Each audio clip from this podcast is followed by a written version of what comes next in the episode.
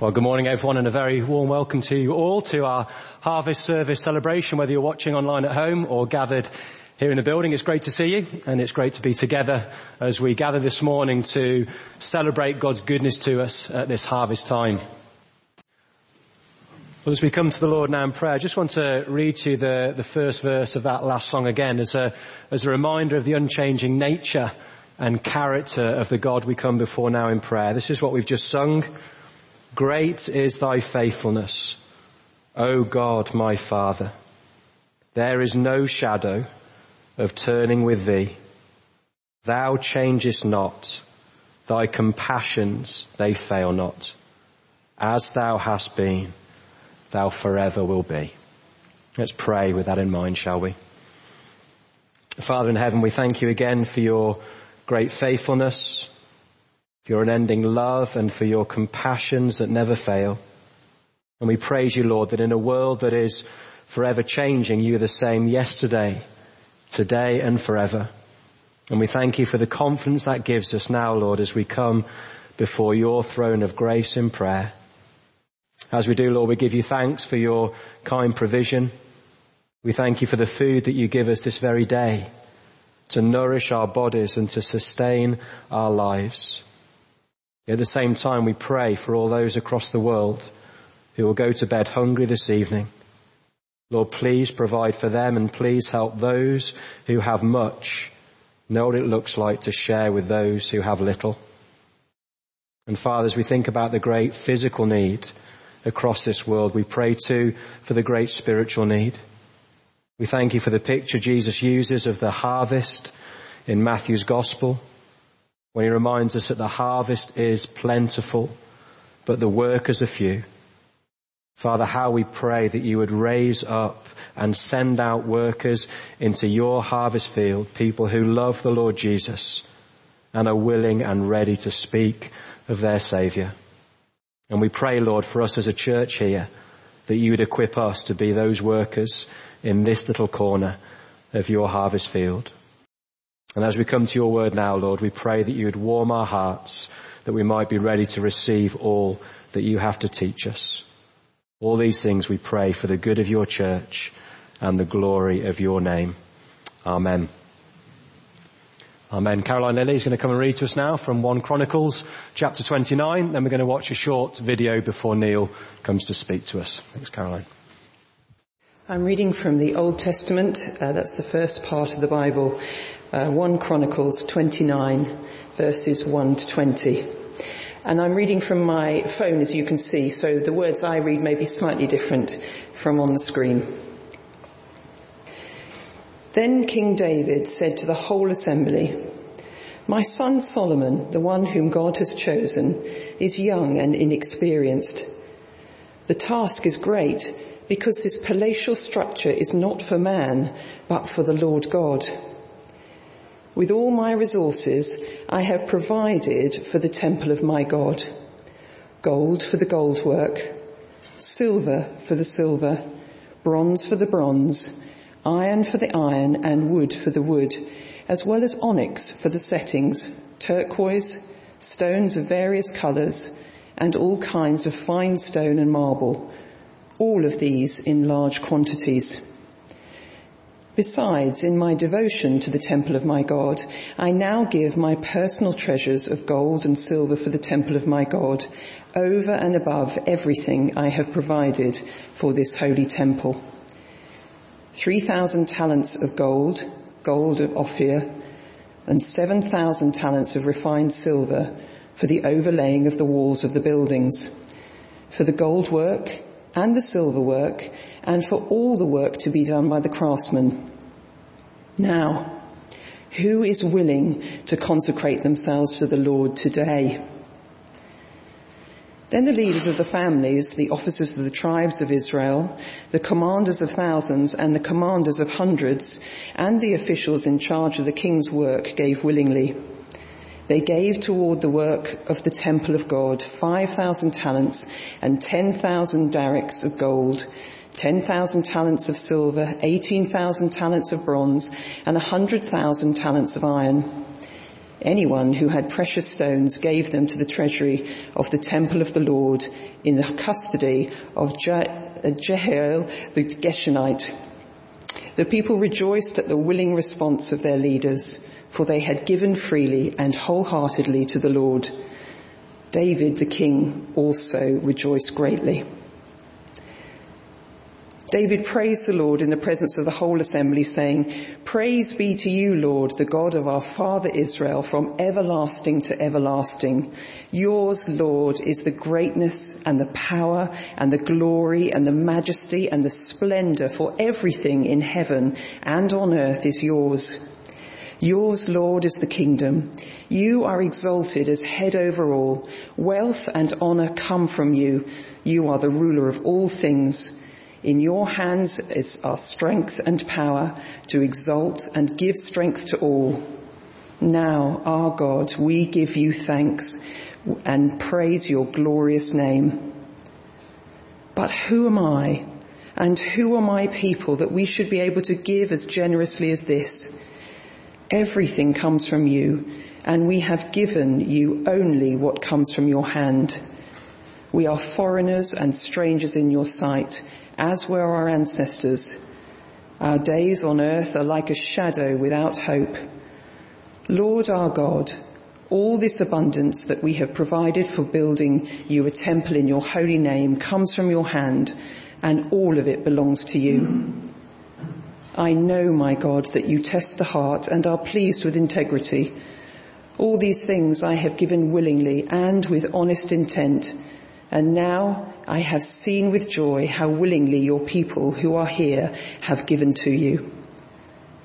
Lord, the God of our fathers, Abraham, Isaac and Israel, keep these desires and thoughts in the hearts of your people forever and keep their hearts loyal to you.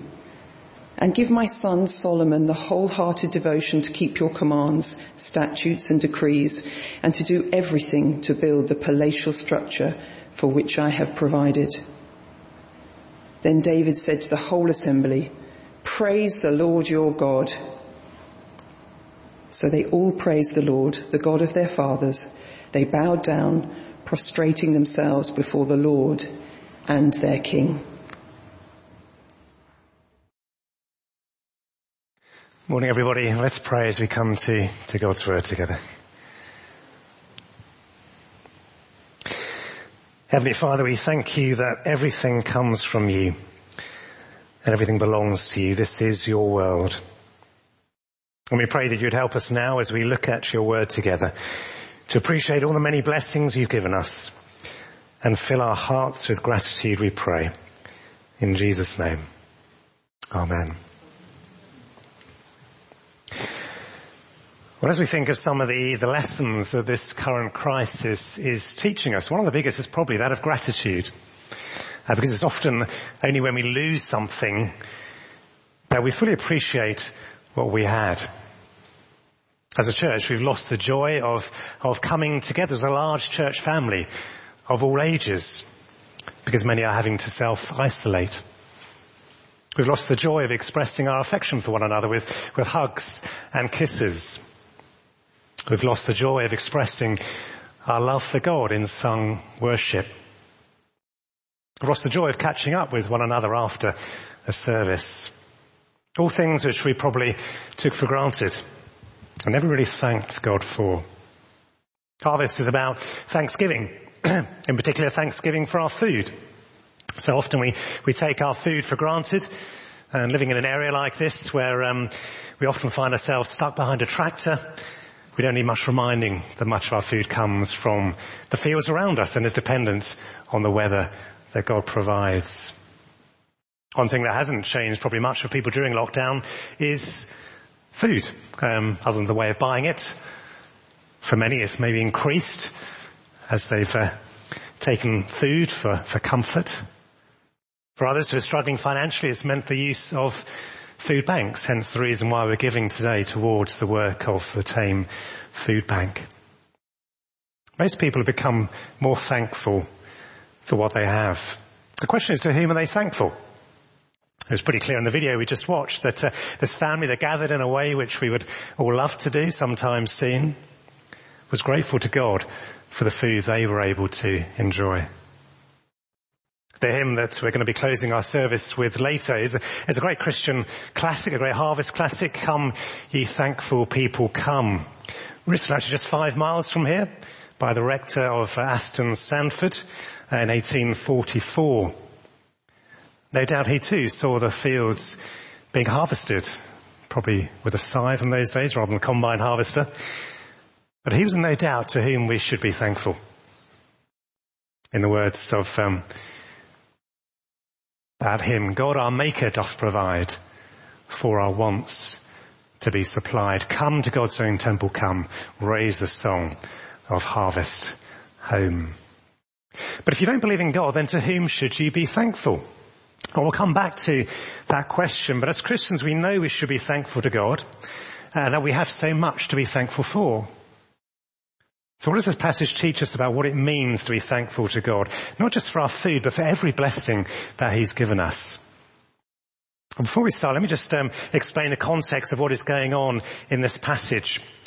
King David is coming to the end of his life and is basically putting his house in order, preparing for his successor. Although he himself would have liked to have built a temple for God, God told him actually he had somebody else in mind who was going to build it, his son Solomon. And so David tells the people of this decision and commissions Solomon for his task. He then says how much he's going to give to this project, which prompts all the leaders of Israel to do likewise. And the first eight verses of chapter 29 include all the, the various precious metals, the gold, the silver, the bronze, the precious stones, the onyx, the turquoise that are offered for the construction of the temple. And it finishes in verse 9 with the response of the people. The people rejoiced at the willing response of their leaders, for they had given freely and wholeheartedly to the Lord. But what is going on here? At the human level, there has been huge generosity that people chose to give. It was a willing response, a response of their own wills and their hearts.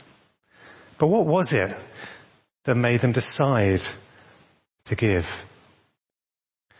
Well, David acknowledged that the real person who is responsible is God.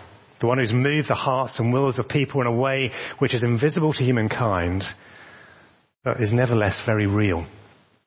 He's pulling back the curtain to allow people to, to peek behind to see what is going on. And so what he does in verse 10 is David praised the Lord in the presence of the whole assembly. He's offering up a corporate prayer on their behalf in which he points to God and says it is all of him. It's a prayer of praise and thankfulness which teaches a lot to us about what it means to be a thankful people. And the first thing it teaches us is that thankful people recognize that everything comes from God and belongs to God. David starts in verse 10 by addressing God and in the process reminds everyone who it is to whom they are speaking. He says, praise be to you, Lord, God of our Father Israel, from everlasting to everlasting. And then in verses 11 to 12, he gives the reasons why we should praise God with a series of descriptions in which uh, he expresses the incomparable greatness of God. Yours, Lord, is the greatness and the power and the glory and the majesty and the splendor. How many different words can we think of to describe God's greatness? All of them slightly different, but conveying the fact there is nobody who compares with God. In any of these respects, He is incomparable. Why is that? Well, for everything in heaven and on earth is yours. Yours, O Lord, is the kingdom. You are exalted as head over all. He carries on wealth and honor come from you. You are the ruler of all things. In your hands are strength and power to exalt and give strength to all. As the maker of the universe, as the, the maker of the earth, with all of its resources, as the maker of human beings, with all their attributes, it all belongs to the one who made it all, and he distributes it as he deems fit. As for the lyrics in that video we watched, this is my father's world. And if we don't consider God to be the ruler of all things, uh, to be the source of all wealth and honor, then it means we must consider somebody else or something else to be head over all. And for many people in different parts of the world, that may be their own God they worship, whether it's Allah or Krishna or whoever. They believe that he or she is the, the all-powerful one. But of course you cannot have more than one all-powerful one because to share power is not to be all-powerful, is not to be exalted over all. And therefore it must be one or the other. There's a difference between our God who, who loved us before we loved him and other gods who will only accept people if they meet certain requirements. For others, he will be the ruler of their nation. And watching the debate last week between the two contenders for the position of the leader of the most powerful nation on the earth, that's quite a worrying prospect. For most people, it will be themselves. And that may include you this morning. I'm in charge of my own body, my own wealth, my own family, my own home, my own future. Nobody tells me to do what I want to do with my life. I worked hard to get where I am today. All of my success is down to me. And if I'm not successful, then it's probably somebody else's fault. And even if you don't articulate that, it's, it's easy to get into that way of thinking, isn't it, without even maybe realizing it. Certainly what I did for a number of years early in my, my banking career before God pulled me up and showed me the only reason I had been doing well because He had made that possible. David finishes his prayer in verse 13 with the words, Now, our God, we give you thanks and praise your glorious name. I don't know whether this strikes you as a bit odd because verse 9 has ended with the fact that people had given freely and wholeheartedly to the Lord. Normally when you give something to, to somebody else, you expect them to thank you. But here in verse 13, David says, now our God, we give you thanks and praise your glorious name. If they're the ones giving to God, why are they doing the thanking? What's going on here? Well, the answer is in verse 14. But who am I? And who are my people that we should be able to give as generously as this? Everything comes from you, and we have given you only what comes from your hand. When Liz and I were at All Souls Church in London there many years ago, the, the then rector emeritus, emeritus John Stott would receive the offering and use an abbreviated form of the, the Anglican liturgy, which went just like this. Everything comes from you, O Lord. And the whole church would reply, and of your own have we given you. Two short biblical phrases which make the point so powerful in their, their brevity and in their repetition. Everything we have comes from you anyway, so we're not actually giving you something that doesn't belong to you. It's a bit like receiving an inheritance from your parents before they actually die and spending some of that money on them and making sure they're comfortable and have all they need. You wouldn't congratulate yourself on being generous. You wouldn't expect them to thank you because the money came from them in the first place. David is thanking God that they have been so generous because the reason they have been so generous is that God has made that possible. It is He who gave them the wealth in the first place to be able to give back to God and use for his work. We did a building project here a few years ago. Lots of people from outside the church asked, well, where did all that money come from? And we could have just said, well, we've got some very generous members, which was true. But the real answer was we've been tremendously blessed by God.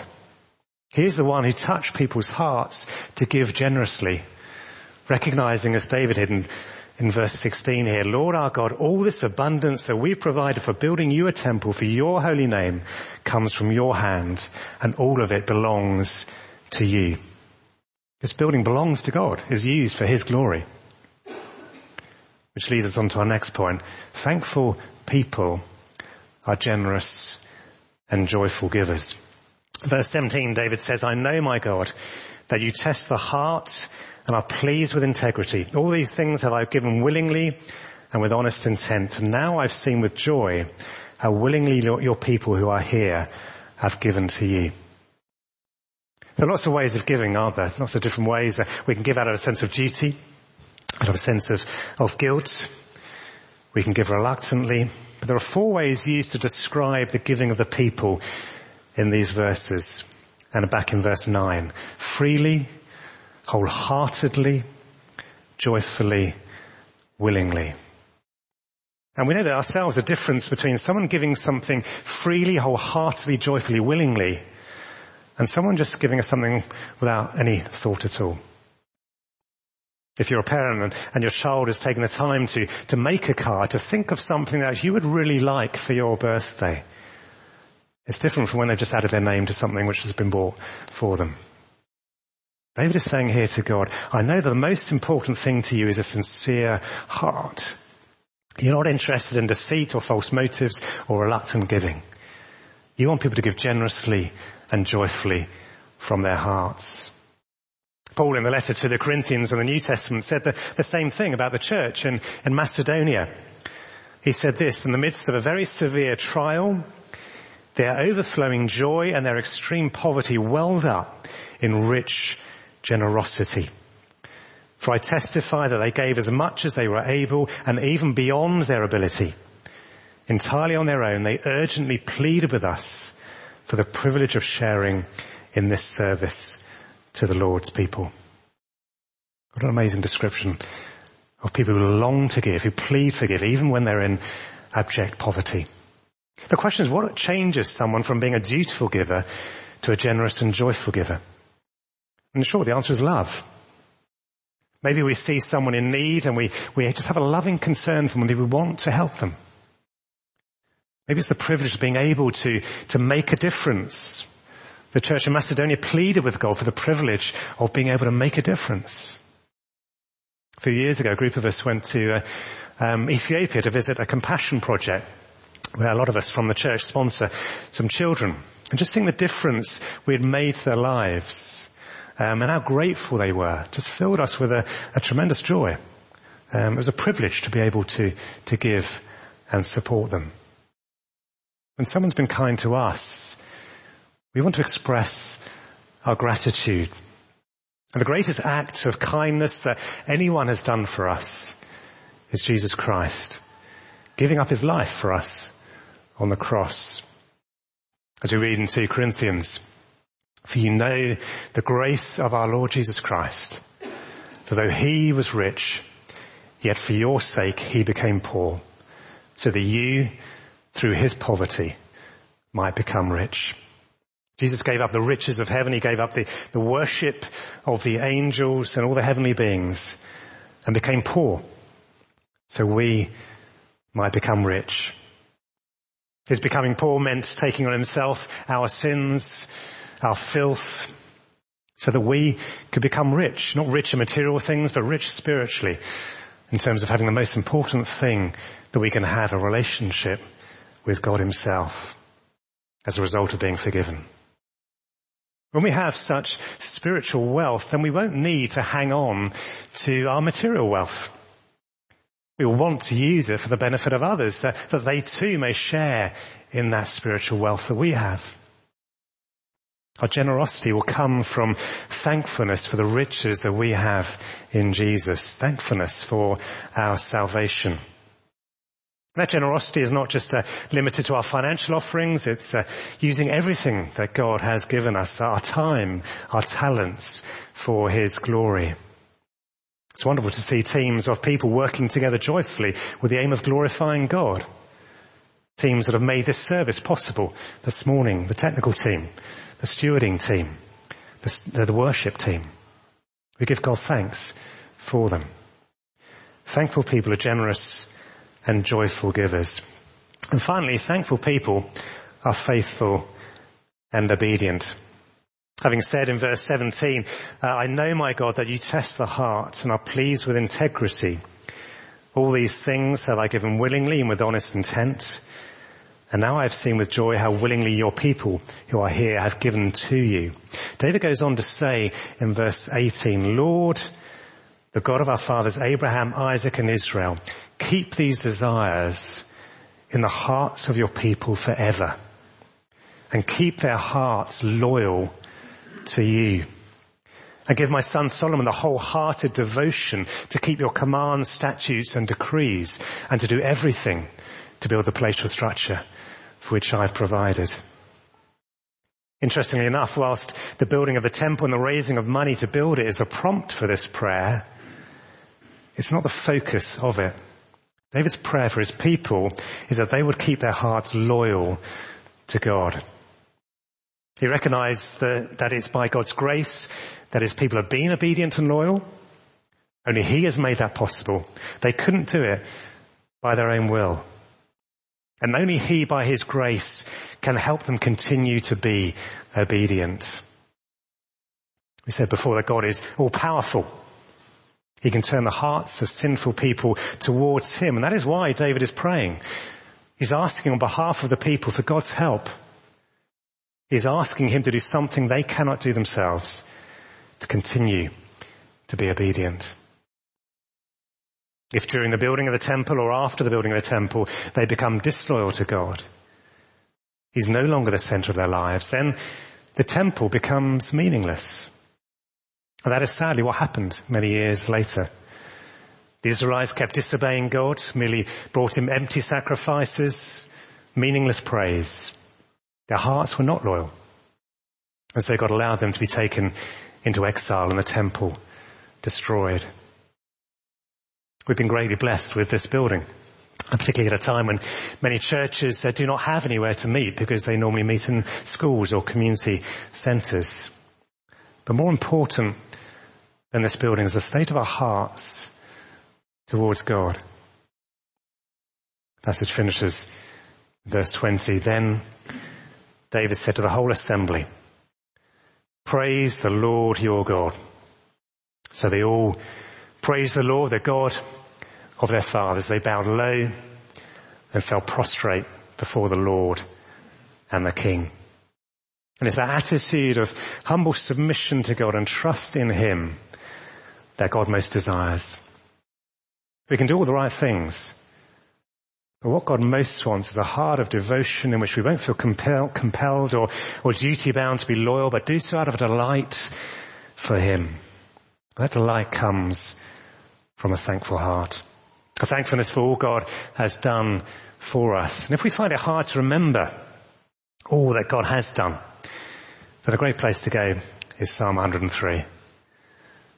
Praise the Lord my soul and forget not all his benefits. It's easy for us to forget, isn't it, as human beings? We forget everything very easily. Forget not all his benefits. Keep reminding yourselves of these. What are they?